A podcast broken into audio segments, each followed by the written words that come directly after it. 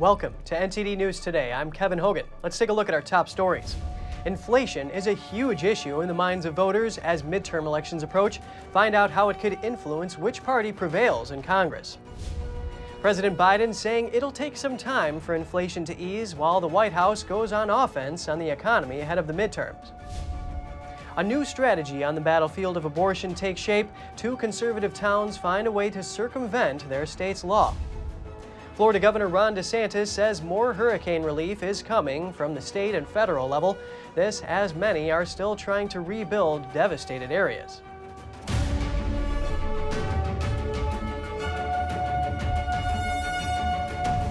Rising costs of rent, food, and gasoline are forcing Americans, many of them already struggling financially, to take a hard look at their options in upcoming midterm elections that will decide who controls Congress. My cell phone is disconnected because I can't pay the bill. Well, there's a lot of struggles going on now in this country with uh, the food. It's outrageous on all the prices. These are the voices of struggling Americans just two weeks ahead of decisive congressional midterm elections, and they reflect the bitter toll of higher prices for groceries, gas, and rent, brought on by what Reuters polling has found to be the number one issue facing voters inflation. The everyday necessities that people take for granted, you can't afford them anymore. And when you're stuck with nothing, what do you do? Chrissy Zeffield is a 38 year old mother of three. Oh. She is between jobs and sleeping in her friend's basement in the Chicago suburb of South Elgin. Amid these hard times, she compares them to memories of better days under a Republican president. I did see a huge difference in the economy and everything when our former president was in office. Our gas prices were down, food costs were great, shelves were actually stocked in the grocery stores. Record inflation has undermined Democratic President Joe Biden's approval ratings, and Democrats are worried they could see Republicans take over both chambers of Congress in November. Speaking to Reuters in her friend's backyard, Zeffield reflects on the billions of dollars in military aid sent to Ukraine when there are so many needy people around her. I have never seen somebody pour billions of dollars into another country and not its own that is clearly hurting. I understand wars going on and this and that, but we got to think about our people first. They say we're not in inflation, but it's economically it's hurting us. Whether you call it whatever you want to name it, it's, it's hurting all of us. Daniel Ferrales is a 72 year old retiree. He told Reuters he now regularly collects groceries from a Chicago food pantry, something that began during the pandemic and now persists because of inflation. He said he's planning to vote for a Democrat in November and worries what Republicans might do if they control Congress. There's nothing wrong with the Republicans, but they don't seem to be wanting to give up anything. They just seem to want to keep it off for themselves. And with the Democrats, they, they're very giving to the minorities, to people in general. No, it's kind of hard, but we make do with it.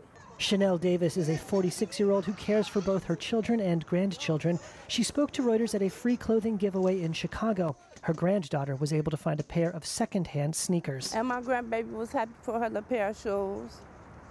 And she's on the phone with her mother now saying, Look what I got, mommy, look what I got. Davis is undecided about how she'll vote, but she understands it's her responsibility to cast a ballot and make her voice heard. Get out there and vote, everybody.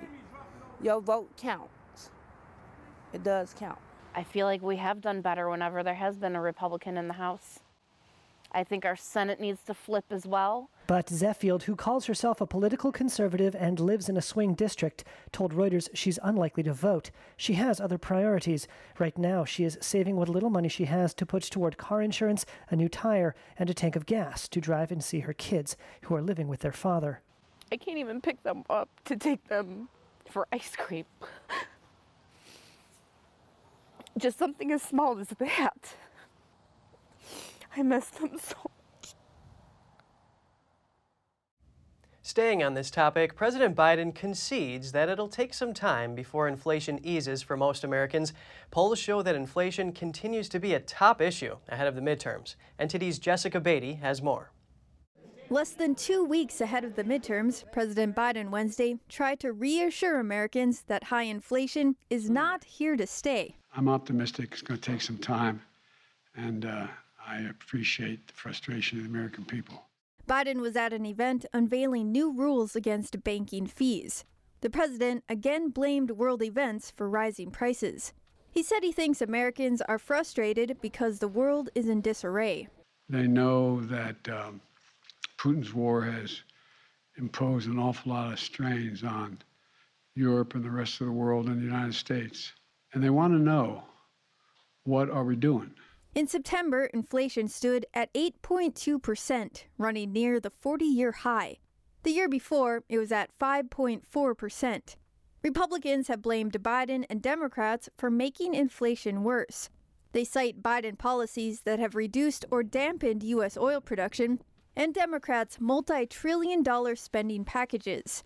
One definition of inflation is too many dollars chasing too few goods. Although Republicans also passed big bills during the pandemic, Democrats upped it after taking control. More stimulus increased consumer demand, but supply couldn't keep up. That likely helped push prices up. As inflation started to rise, Biden and other White House officials dismissed concerns that it would stick around. But instead of going away, inflation got worse. Meanwhile, the White House is sharpening its message on the economy ahead of the midterms, touting the Democrat backed Inflation Reduction Act the president signed, while also painting Republicans as a threat to American pocketbooks. They're trying to take away the gains that we've made they've been very clear about their, what they're going to do if they indeed uh, take control, right? Which is put Medicare and Social Security on the chopping block. And if you do that, inflation goes up. While gas prices have started to come down, inflation continues to weigh on voters' minds ahead of the midterms. Jessica Beatty, NTD News. Zooming out from inflation, the U.S. economy makes a rebound, but it may be short lived. The Bureau of Economic Analysis reported Thursday gross domestic product increased by a yearly rate of 2.6% in the third quarter, according to initial estimates. The economy suffered declines in both the first and second quarters of this year. Analysts say the boost in growth was primarily bolstered by less imports from foreign countries and consumers spending more on travel and dining. However, another boost might not be likely in the near future. The Center for Economic and Policy Research says due to the Federal Reserve's ongoing rate hikes, it could take a while to see another positive report. And in other news, the Securities and Exchange Commission has adopted a new rule aimed at preventing fraud. Public companies are now required to adjust executive compensation when their earning statements contain errors. On a 3 to 2 vote Wednesday, the SEC is requiring that performance based bonuses be taken back when there is fraud or error in earnings reports. In business lingo, such an action is called a clawback. Supporters on the commission say the move will punish corporate misconduct. Opponents say the specific wording of the rule is inflexible, impractical, and too broad. Congress mandated a clawback policy as part of the 2010 Dodd Frank Act, but the details and implementation have been delayed until now. A billionaire is giving millions of dollars to the Democrats' effort to keep the majority in the U.S. House. Mike Bloomberg is giving $10 million to the House Majority PAC. The donation comes days after the Super PAC sent a memo to donor saying it needed more resources. Currently, Democrats hold the majority, controlling 222 houses, eh, House seats, and the Republicans 212 seats. To stay in power, the majority must maintain at least 218 seats. This is the first donation Bloomberg has made to the PAC for the midterms. The former New York mayor gave the group over $25 million during the last election cycle. Zooming out from inflation, the U.S. economy makes a rebound, but it may be short lived. The Bureau of Economic Analysis reported Thursday gross domestic product increased by a yearly rate of 2.6% in the third quarter, according to initial estimates. The economy suffered declines in both the first and second quarters of this year. Analysts say the boost in growth was primarily bolstered by less imports from foreign countries and consumers spending more on travel and dining. However, another boost might not be likely in the near future. The Center for Economic and Policy Research says due to the Federal Reserve's ongoing rate hikes, it could take a while to see another positive report. The Securities and Exchange Commission has adopted a new rule aimed at preventing fraud. Public companies are now required to adjust executive compensation when their earnings statements contain errors. On a 3 to 2 vote Wednesday, the SEC is requiring that performance based bonuses be taken back when there is fraud or error in earnings reports. In business lingo, such an action is called a clawback. Supporters on the commission say the move will punish corporate misconduct. Opponents say the specific wording of the rule is inflexible, impractical, and too broad. Congress mandated a clawback policy as part of the 2010 Dodd Frank Act, but the details and implementation have been delayed until now. A billionaire is giving millions of dollars to the Democrats' effort to keep the majority in the U.S. House. Mike Bloomberg is giving $10 million to the House Majority PAC. The donation comes days after the Super PAC sent a memo to donor saying it needed more resources. Currently, Democrats hold the majority, controlling 220 House seats to the Republicans' 212 seats. To stay in power, the party must maintain at least 218 seats. This is the first donation Bloomberg has made to the PAC for the midterms. The former New York mayor gave the group over $25 million during the last election cycle. The new front line of the U.S. abortion battle is on the remote plains of New Mexico. There, two conservative towns are set to outlaw the procedure despite it remaining legal in the state. NTD's Daniel Monahan has the story. Y'all are on the way to becoming the first city in New Mexico that's a sanctuary for unborn children. The towns of Clovis and Hobbs do not even have abortion clinics, but are strategic because they are near the border with Texas. Texas was one of the first states to impose a near total ban on abortion, and providers there could face up to life in prison. One of the largest independent abortion providers in the U.S. says the legal moves in the towns have caused it to reconsider setting up a clinic in eastern New Mexico. That's music to the ears of this anti abortion lawyer from Albuquerque. This industry is dangerous. Just read what's going on in Albuquerque abortions in hotel rooms, traffickers coming to your neighborhood. Pro life activists hope other towns will follow Clovis and Hobbs to vastly shrink where abortions are still performed, especially in other states controlled by Democrats. Our plan is to not stop. We are planning on any state here in the nation where a city wants to go forward in making their city a sanctuary city for the unborn, then we want to help them accomplish that. Clovis and Hobbs are likely to face legal challenges, but similar measures have survived lawsuits in Texas. I think we're going to see the fight um, for abortion rights uh, migrate to what I'm coming to think of as new borderlands, um, right? Because we've lost the access to safe abortion in places like Texas and Missouri and Mississippi and Alabama. Abortion activists say that cases such as these two New Mexico towns are the aftermath of losing the protections in Roe versus Wade. Many states are in danger of facing, you know, similar similar situations. The town level strategy is the brainchild of a Christian pastor. He is also a conservative lawyer who clerked for Supreme Court Justice Antonin Scalia, who was a critic of Roe. Mark Lee Dickson founded the Sanctuary Cities for the Unborn movement in 2019. The influx of abortion seeking women from Texas and word that a clinic could open in their towns is what drove pastors in Clovis and Hobbs to reach out to Dickson. So the threat is very real in this community.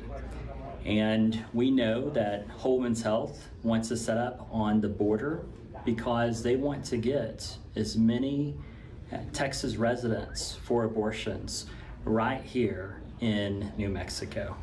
But attorney Ellie Rushforth says the legal basis for the city ordinances is dubious. And let's be clear abortion is health care, and it is highly regulated in our state. She says claims that municipalities in the state have the authority to prevent abortion are absurd. Both Clovis and Hobbs are located in a far more conservative chunk of the state than the more liberal areas around Albuquerque and Santa Fe. Residents there bristle that their state is controlled by politicians who do not share their views on many issues. A final vote in Hobbs is set for November 7th. Daniel Monahan, NTD News. Pennsylvania's Secretary of State says there will be delays in counting 2022 midterm votes. Acting Secretary of State Leigh Chapman says that's because staffers couldn't pre canvass or count mail in ballots before Election Day. She emphasized that delays do not mean something nefarious is happening. In 2020, numerous delays occurred following the general election, which sparked allegations of voter fraud. She also said that voters should not delay in sending in their ballots. Earlier this month, the U.S. Supreme Court overturned an appeals court ruling. That ruling required Pennsylvania to count mail in ballots without a date on the envelope. But Pennsylvania law stipulates that voters must date their envelopes for their mail in ballots to be counted. Pennsylvania Republicans filed a lawsuit against Chapman asking the state Supreme Court to declare illegal guidance regarding undated ballots. An investigator says there's no evidence that South Dakota's governor misused a state airplane. The complaint about Governor Kristi Noem's use of a state airplane was lodged with the South Dakota Government Accountability Board. State law says that state aircraft can only be used for state business. Noem told reporters in 2021 that she always used it according to the law. A spokesman for Noem's campaign said the complaint was a political attack in retaliation from a quote, disgraced attorney general who killed a man, lied about it, and tried to cover it up. The complaint against Noem came from a former South Dakota attorney general who was impeached after hitting a man with his car and leaving the scene. A state attorney said Tuesday that the probe uncovered no facts to support prosecution against Noem. Republicans in Pennsylvania House have filed to impeach Philadelphia District Attorney Larry Krasner. They blame him for rampant homicide and violent crime numbers. Philly Voice reported that GOP lawmakers accuse Krasner of embracing a quote progressive criminal justice philosophy that prioritizes criminals over victims.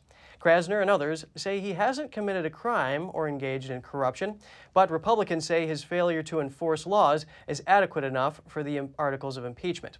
Philadelphia has dealt with a significant increase in violent crime since the start of the CCP virus pandemic. There were over 550 homicides recorded in Philadelphia last year, an all time high for the city. Last week, Krasner said that recent legislative actions against him are politically motivated and designed to sway the 2022 midterms.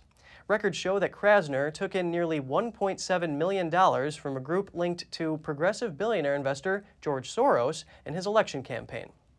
Former President Trump has laid out his plans for upcoming rallies before the midterms. Trump will visit battleground swing states over five days to stump for candidates he's endorsed. Trump will visit Iowa on November 3rd to campaign for Governor Kim Reynolds and Senator Chuck Grassley. Both are up for re election. He's then going to Pennsylvania on November 5th to campaign for U.S. Senate candidate Mehmet Oz and gubernatorial candidate Doug Mastriano. He's then heading to Florida on November 6th for a rally with Senator Marco Rubio.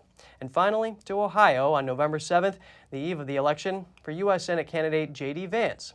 Trump made the announcement through his Save America PAC on Wednesday.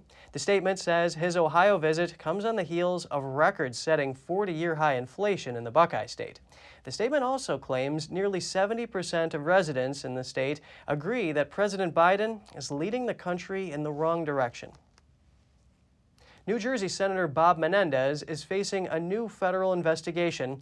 In 2017, the New Jersey Democrat faced charges of conspiracy, bribery, and fraud that could have sent him to prison for decades. But that federal case ended in a mistrial after the jury reported it was deadlocked. At the time, prosecutors alleged the senator accepted more than $600,000 in exchange for political favors. It's not clear yet what charges Senator Menendez may face this time, but sources say it is similar to the 2017 case. An advisor for Menendez said he will cooperate with the investigation. The Justice Department has codified a rule aimed at protecting journalists. The new rules ban secret subpoenas for journalists' records. There are exceptions in certain circumstances, like if the information could prevent a serious crime, if the journalist is the target of an investigation, if the records involve already public information, or if the journalist agrees to disclose the records. Under the old regulations, investigators could secretly obtain journalists' records through a court order without the journalist's knowledge.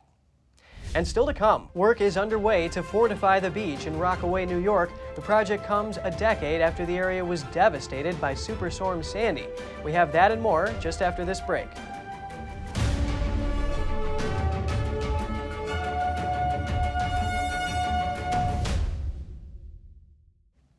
Florida Governor Ron DeSantis announced more hurricane relief measures. It comes as survivors still battle with the aftermath a month after the catastrophe. Here's Governor DeSantis. Today, we have a number of announcements, but uh, first, we're announcing that for the first time ever, uh, the state of Florida has come to an agreement with FEMA to expedite debris removal on private and commercial properties. Florida Governor Ron DeSantis says FEMA is going to use new technologies such as satellite imagery and more technologies to be able to assess damage more quickly for homes and for businesses. He says this measure would significantly accelerate the cleanup and recovery process, pointing out in the past FEMA went door to door to assess damage, which the governor says can take months. He also announced FEMA's temporary housing for residents of certain counties and a statewide housing mission for people who may not be eligible for FEMA's program. The state's program, he says, will provide travel trailers and recreational vehicles to impacted Floridians. This would enable families to live on their own property if they choose, while repairs to their homes are performed. Some Floridians are already living on their property, even though their homes were destroyed. We slept in a tent one night because the generator didn't work. We had to sleep in a tent. I had never slept in a tent, but it was very hard. A month after having my house with my rooms, and then to be sleeping on the street. It is very hard. Susanna Alario and her family stuck out the hurricane on a boat in the harbor as the storm destroyed their home. People in Fort Myers are still working on getting back on track. Many are helping each other. One man traveled far from home to lend a hand. I came down to volunteer from the state of Alaska, from Fairbanks, and I've helped out five different houses so far. Well, I was raised our country, we're supposed to help each other, we're supposed to be good neighbors, and when devastation like this happens, the only way to get help is people come and help. Um, and then I came here, I was quite surprised that the government's really not doing anything, the city's really not doing anything, and these people are just completely abandoned in their houses. They don't have the ability to fix their houses. These are, this is a huge community, uh, senior citizen population here. 86% of the community is senior citizens. Some people have their second residence in this area for the colder months of the year, like Diane Risley from Fort Myers. She says many residents can't do it on their own. It's very hard for these people, and some of them are very old, you know, they're senior citizens. They don't have computers, they don't have cell phones. FEMA's housing program, which the governor announced, is scheduled to assist residents in multiple counties, including Lee County, which includes Fort Myers. Ambitious efforts are underway to fortify a New York beach a decade after the area was devastated by Superstorm Sandy. But some say the only real way to protect homes is to move away from the shoreline. NTD's Andrew Thomas has more. A decade ago, Superstorm Sandy's floodwaters surged over Rockaway in New York City. To prepare for a future storm, contractors for the Army Corps of Engineers are putting 2.5 million cubic yards of sand on the beach. They're also building dunes around reinforced steel sheet pilings. After years of delays, the months long project is underway. The sand is hydraulically placed with the Dredge Illinois. That's a cutter suction dredge. It's a 30 inch cutter suction dredge. It's a powerful piece of equipment. And uh, submerged pipeline helps transport that material from the borrow area to the dredge and to the beach. The initiative in Rockaway started with the construction of several jetties. The piles of boulders extend into the ocean and slow sand from shifting into the sea. Altogether, the Sand and Dune Replenishment Project is costing taxpayers $350 million. Hurricane Sandy uh, absolutely demolished uh, the Rockaways uh, between flooding, uh, eroding the beach. They, originally, they had a wooden boardwalk that was just torn to pieces. So it really it, it impacted. It impacted the locals, their, their daily lifestyles. It affected their homes. It affected their businesses. Some think Congress should instead spend the money to incentivize people to move away from shores with a history of flooding. As long as we have the Corps willing to put hundreds of millions of dollars of taxpayer public money into beach nourishment, and FEMA has a, a flood insurance program that repays people uh, when their houses are damaged during storms, um, you know, there's not a whole lot of incentive for people to move away. The Army Corps of Engineers unveiled a $52 billion plan last month to build tidal gates and storm surge barriers to protect New York City and northern New Jersey. But the project won't start construction until 2030 at the earliest and won't be completed until 2044. Andrew Thomas, NTD News. A steam train derailed at a Missouri amusement park last night. It injured six guests and one employee. A passenger said the carriage bounced before tipping over. The company said on site paramedics provided emergency care until first responders arrived. An ambulance took the seven injured people to nearby medical facilities. The Epoch Times spoke with one guest, Gary Eldridge, who boarded the last carriage of the train with his family around 6 p.m. Theirs was the only carriage that didn't flip over. Eldridge said his family was enjoying a performance about train robbers when the carriage in front of them bounced up like it hit a bump, and it then shook for about 10 seconds before it derailed. He said they had to break the windows out of the two cars lying on their sides to be able to get everyone out. Authorities say the injuries range from minor to moderate. And coming up, Beijing getting a foothold in Europe's third largest port. What's behind the interest? A closer look at China's global ambitions linked to seaports. Barbaric tactics. That's how an expert described the Chinese regime's method of repatriating dissidents. We'll bring you analysis on this and the DOJ's related charges when we return.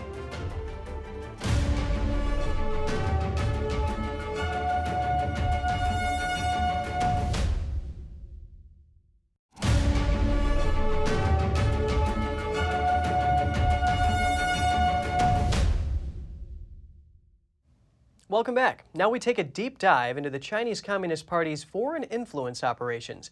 We hear from an expert who has been keeping a close eye on this, even in the early years of his career investigating the Chinese regime's persecution of dissidents abroad. Joining me now is award winning international journalist Alex Newman. Alex is also the author of several books and the CEO of Liberty Sentinel Media. Always a pleasure speaking with you, Alex. Great to be here. Thank you so much. The DOJ is charging 10 Chinese intelligence officials over their alleged involvement in espionage campaigns in the U.S. Why should Americans be concerned about the CCP's efforts to repatriate Chinese dissidents living in the U.S.? Uh, first of all, this is an outrageous abuse of power by a foreign government. I mean, we wouldn't tolerate this from a friendly allied nation. Uh, the idea that we should tolerate it from a mass murdering dictatorship responsible for killing more innocent human beings than any government on the planet is uh, beyond preposterous. So, uh, what we have here is agents of a uh, brutal brutal regime uh, operating totally lawlessly in our country, doing whatever they feel like it. Uh, many of them actually have diplomatic immunity here because they're operating under diplomatic cover. Uh, and the, the fact that this has been allowed to go on for so long is, uh, I mean, every American ought to be outraged. Everybody all over the world ought to be outraged. This is grotesque. Tell us more about these police stations that the Chinese regime has opened up overseas. So uh, they, they claim to be offering these uh, consular services. They claim to be offering harmless um, you know, visa services and things like that. But uh, what we know from the reports that have come out and from uh, sources that have uh, defected and people who've been, who've been operating within the machine is that uh, they are much more than that. In fact, one of their big functions is to track down uh, dissidents overseas and try to get them to return to China. And and they do this using absolutely barbaric tactics. Uh, they threaten people's families that are still left behind in China. They threaten that they're going to be tortured or imprisoned. Um, I mean, th- this is not the behavior of uh, of a normal government. Uh, this is the behavior of a lawless regime, uh, and the fact that they can get away with doing it right here in the United States speaks volumes. You mentioned these barbaric tactics that they use to get these dissidents back. Now, for example, many of them have fled religious persecution. So, why is this significant? Yeah, uh, there's there's a lot of people have a good reason to flee from communist China, right? You have uh, Christians, Muslims, you have Uyghurs, you have Falun Gong practitioners, you have people who have different political ideas, right? Uh, and and in a country like China, this is not tolerated by the government uh, and they have uh, escalating levels of intervention. Uh, and these are people who, if they were not able to flee, if they were not able to take refuge in the United States or in some other country, uh, would very possibly be tortured, um, and in, in some cases worse. Right? We know about the Communist Chinese government's uh, organ harvesting program. Uh, the fate that could await these people is beyond nightmarish. And so to have this regime extending its power globally is extremely dangerous and, and targeting innocent people like this, uh, some of the most vulnerable people. Uh, they're doing it all over the world. In fact, I, I first covered this story uh, over a decade ago. I wrote a, a major investigative piece on these types of tactics. Uh, and I spoke with the chief uh, national security prosecutor in Sweden, who had just finished prosecuting a communist Chinese agent who was terrorizing Uyghurs in Sweden. So uh, this is a global problem. It's been going on for a very long time, and the fact that this is allowed to continue and governments uh, around the Western world are barely even mumbling about it uh, ought to trouble us all. Yeah, so that is very concerning. Now, can you tell us more about the CCP's influence in Interpol? Yeah, the, the CCP has been uh, for many years now on uh, a mission to infiltrate and take over international organizations. And unfortunately, it's had the assistance of Western governments, it's had the assistance of uh, like minded individuals, uh, fellow travelers within the United Nations. Uh, and that became uh, most clear in Interpol when in 2016, an actual member of the Communist Party of China, uh, former Vice Minister of Public Security, uh, Hong Mengwei, um, he or excuse me Meng Hongwei, uh, he actually got himself selected as the president of Interpol. Now Interpol is, a, is an interesting organization. Uh, it is basically the closest thing that there is to a global law enforcement agency, and it's not a, law enforcement agency in the traditional sense of the term. But what it does is it helps governments hunt down criminals who have fled from their jurisdiction. And so this is a tool that obviously uh, is very very dangerous. It needs to be kept uh, in very very close uh, monitor and what we're seeing is that uh, tyrants, uh, including uh, the dictatorship in Saudi Arabia, including uh, the dictatorship in China, uh, has long used and tried to use this organization to track down uh, critics, to track down dissidents, and things like this. And so to have a, a, communist Chinese agent, a known communist Chinese agent, sitting on top of this organization um, is just flabbergasting.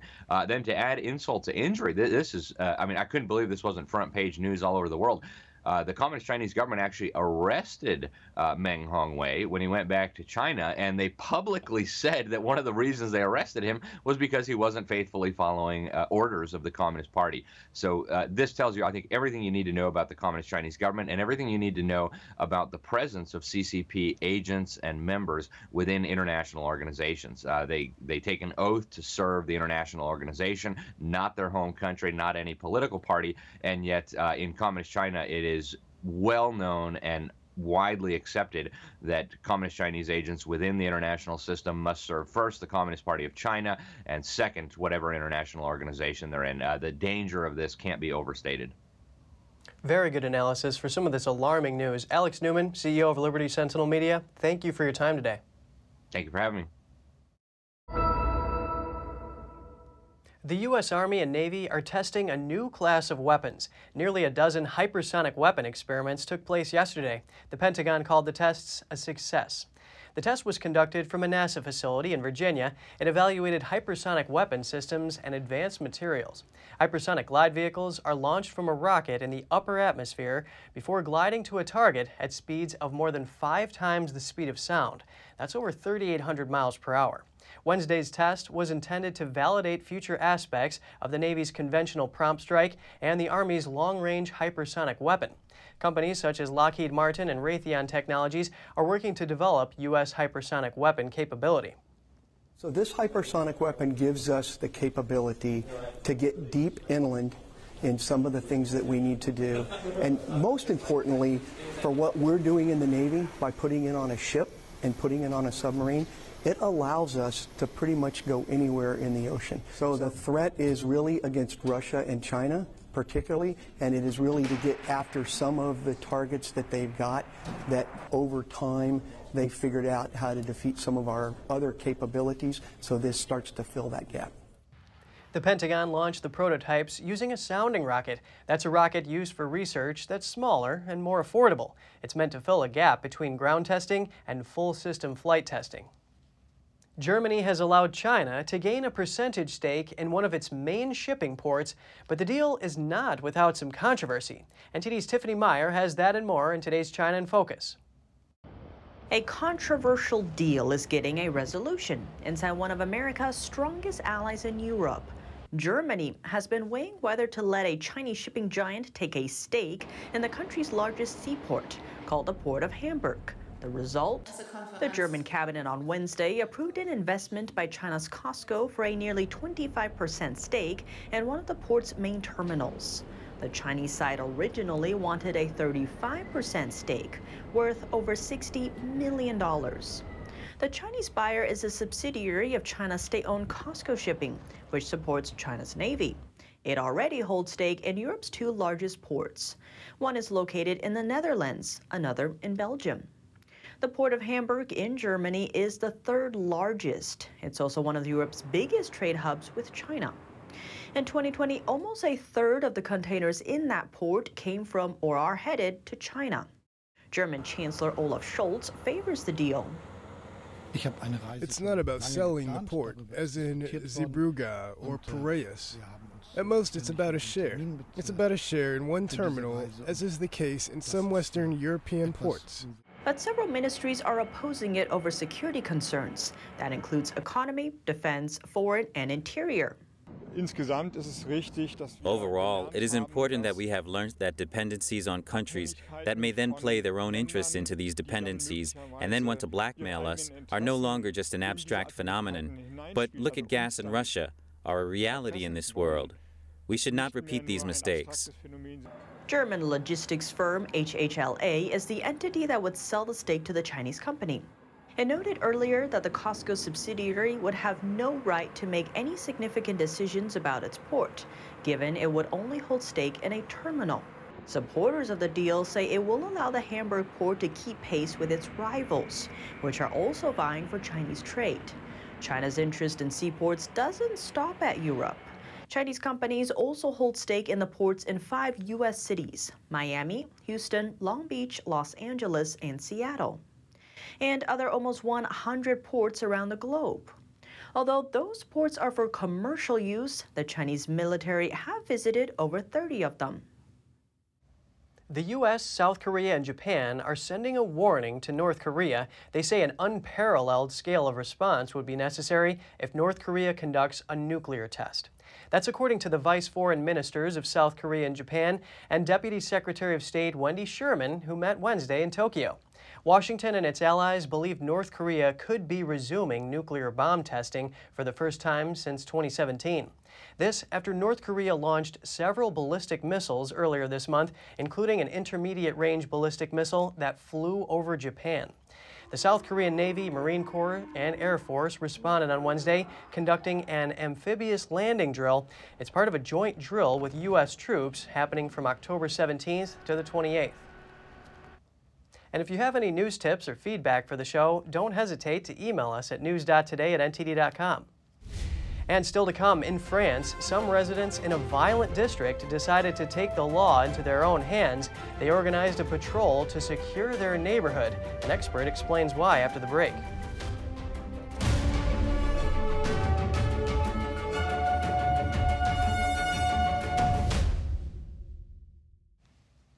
The European Central Bank hiked interest rates by three quarters of a percentage point today, promising further hikes to come as it tackles rising inflation.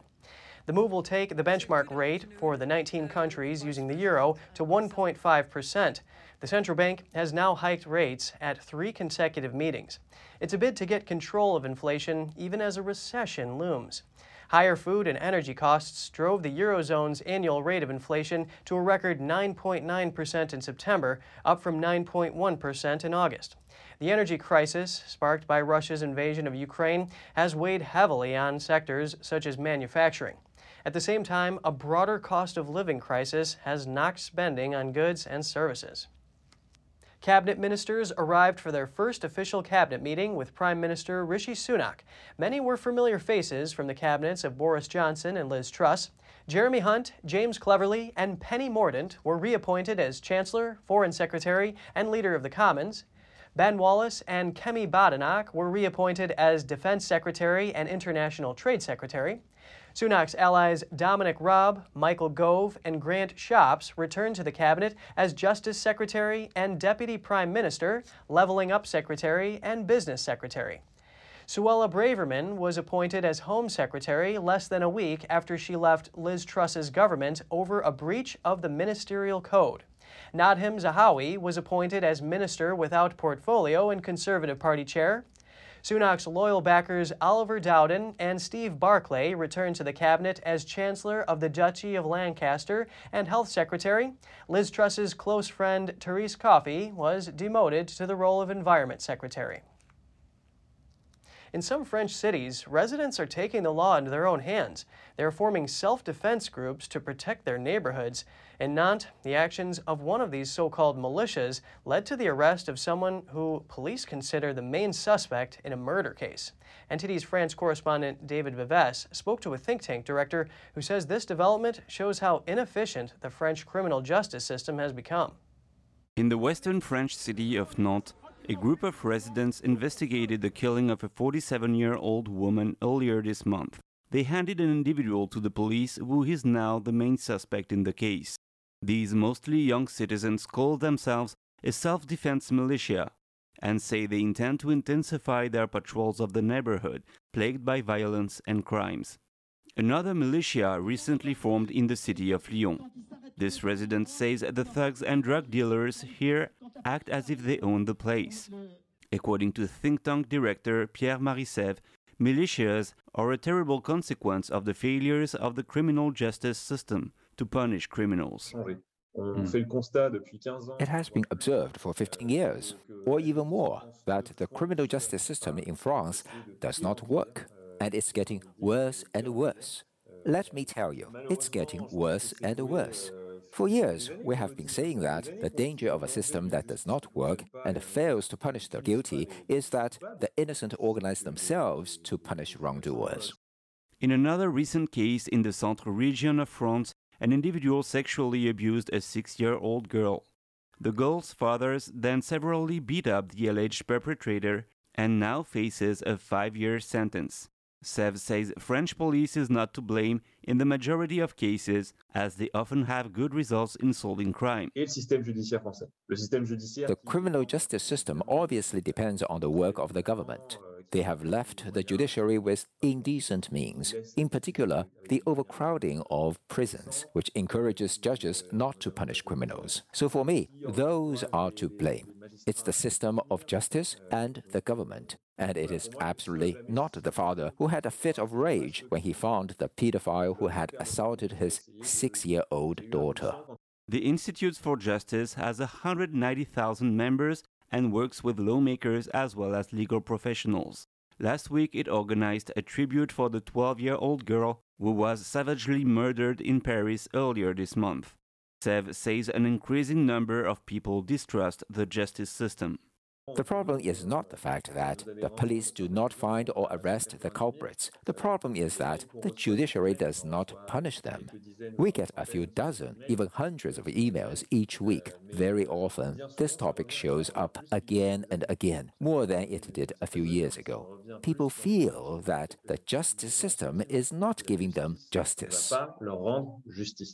According to a recent poll by the Institute for Justice, 81% of French people say judges are too lenient with criminals. David Vives, NTD News, Paris. Poland has torn down four monuments to Soviet Red Army soldiers who died during World War II. That's as strained relations between Poland and Moscow hit new lows due to Russia's invasion of Ukraine. The head of Poland's Institute of National Remembrance spoke at a monument in a southern Polish city. He called it a monument of lies. He said the Soviets did not bring freedom in 1945, they brought enslavement. Two more monuments in southern Poland and one in northern Poland were also demolished. The conflict in Ukraine has prompted Poland to step up the demolition of memorials to fallen Soviet troops. Russia argues that the Soviet Union liberated Poland when its forces drove out Nazis at the end of the war. Most Poles believe that the Soviet Union replaced Nazi occupation with another form of repression. Kremlin spokesman Dmitry Peskov condemned the demolition of the monuments. And still to come, scientists use new dating technology to piece together historical events. They're checking how closely ruins resemble descriptions in records like Hebrew scripture. And parts of the Jordan River are running low because of water diversion and pollution. The Israeli government pledges to help rehabilitate the lower Jordan River. Get the details in just a minute.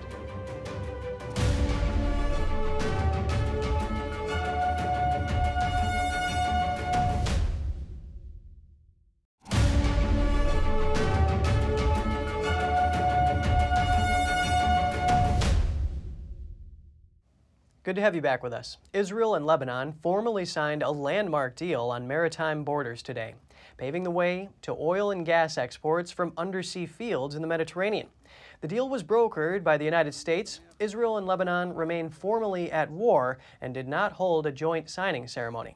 The Israeli Prime Minister hailed the deal as a diplomatic and economic achievement. Lebanon's Prime Minister said the deal doesn't impact the country's foreign policy of not recognizing Israel. Ancient ruins tell a partial story of the sieges and conquests recounted in the Hebrew Bible. Now, scientists are using a new dating technology to piece together historical events. NTD's Andrew Thomas has the details. Scientists from the Hebrew University and Tel Aviv University are looking at readings of ancient geomagnetic fields. The magnetic poles of the Earth gradually shift over time, but materials like mud bricks and ceramics retain the magnetic signature from the time they were created. The scientists are using this signature to date these remnants more accurately.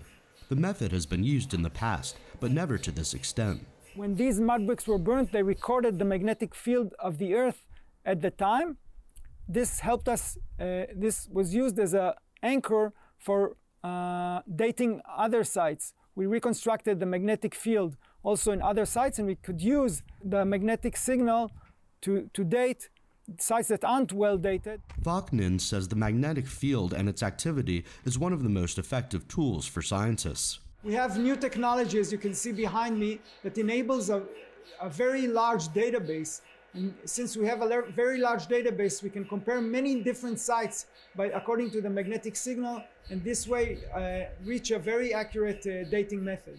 Scientists are cross-checking biblical events with the new data. For example, they found that an army mentioned in the Book of Kings destroyed several cities. This technology could also be used to predict how the magnetic field will change and behave in the future. Andrew Thomas, NTD News.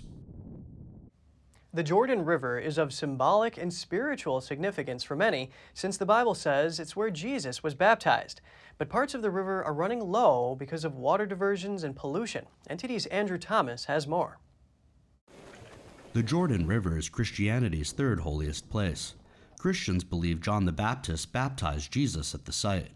Many modern day visitors wear white robes and immerse themselves in the sacred waters in a show of faith. Jesus was um, baptized here, now it's holy water, so I took some holy water because in my religion you use it many times throughout the year, so it's good to actually have real holy water from the source. But much of the Jordan River is a bad smelling, weak flow of water due to decades of diversion for agriculture. I think the most important challenge is from technical point of view is the uh, availability of the water resources here in the region. And as you know, the, the water resources availability is uh, already affected diversely with the impact of the climate change. The river separates Jordan on its eastern bank from the Israeli occupied West Bank. We have a huge security, uh, security geopolitical interest in, in maintaining our um, border with Jordan, which is the biggest Israeli border, with, with peaceful neighbors. And this is a small price to pay if you compare it to a war that might break over water. The Israeli government has pledged to help rehabilitate the lower Jordan River. The efforts entail the construction of a pipeline, pumping stations, reservoirs, and renovating an existing dam. The importance of the Jordan River, of course, is it's in uh, its cultural, uh, biblical, religious importance, and therefore it's so important to revive and to invest into uh, this specific river. The plan is to finish it by 2025. According to the World Bank, Middle East and North African nations face the greatest expected economic losses from climate related water scarcity. Andrew Thomas, NTD News.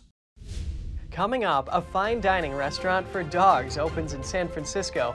The eatery caters to hungry dogs and owners who want to spoil their four legged friends. We'll bring you the story in just a minute.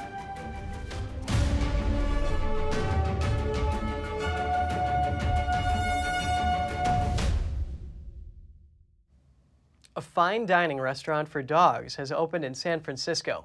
Canine customers can feast on a tasting menu that includes fancy dishes like steak tartare with quail eggs. NTD's Andrew Thomas has more. Dogue just opened up in San Francisco's Mission District. It caters to hungry dogs and owners who want to spoil their four legged friends. When we make our food, it is a process. Um, it is very time consuming. There's a lot of technique, there's a lot of method and detail to what we do. Um, our, our, pastries, for example, take uh, about two days on average to make. I know they're going to be eaten in two seconds. Dogue claims to offer the world's first fine dining tasting menu for dogs. For $75 per pup, Pooches get a multiple course meal featuring dishes like chicken skin waffles and filet mignon steak tartare with quail eggs. It also includes a mimosa and a treat for the owner. Our tasting menu is more of an experience, right? Uh, it, it's uh, as much an experience for the dogs as, as it is for the owners. uh, for the humans. I, I, don't know sometimes who has more uh, fun. Some critics are outraged over the price point for the pets, but that doesn't turn off customers like year old miniature dachshund Mason and his owner. I wanted to celebrate him. He's so special to me. He's my four-legged child, and uh, this is like the perfect place to do a really nice celebration. We're foodies too, so I guess he is too now. San Francisco loves dogs, and some people are willing to pay a premium to treat their pets. Silver Labrador Whiskey is enjoying some soup. It's probably not something that we would do all the time, but you know, it's his eighth birthday, so we kind of felt like we could splurge. The chef says he consults with a veterinarian to ensure all of Dogue's meals are safe and contribute to a balanced diet. Andrew Thomas, NTD News. We are living in challenging times, and this can result in many of us living with fear, which can hold us back. Can we fix it? Here's Gina Marie with Strong Mind and Body.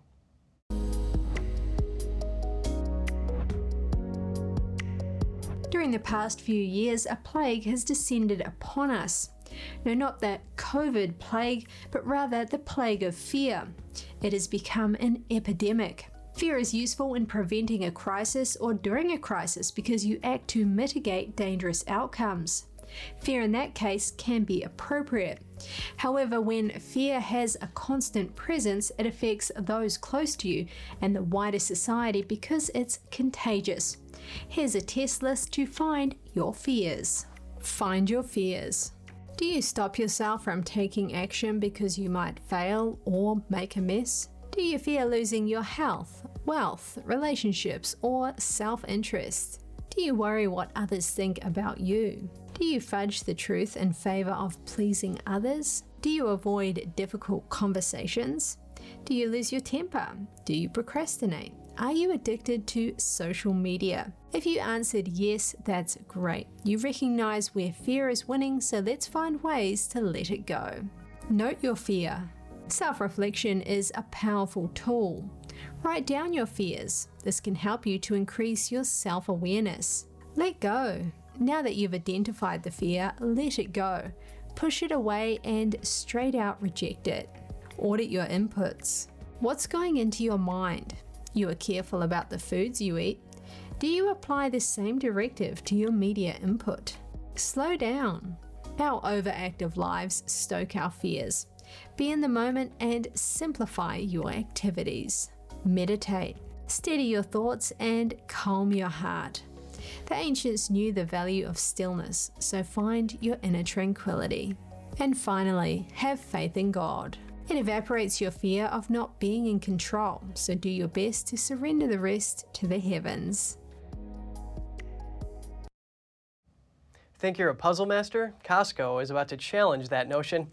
The big box retail store is selling what it dubs to be the world's largest jigsaw puzzle. Made up of 60,000 pieces, the final product ends up being 29 feet wide and 8 feet long. To make it easier to tackle, the jigsaw can be divided into 60 smaller puzzles.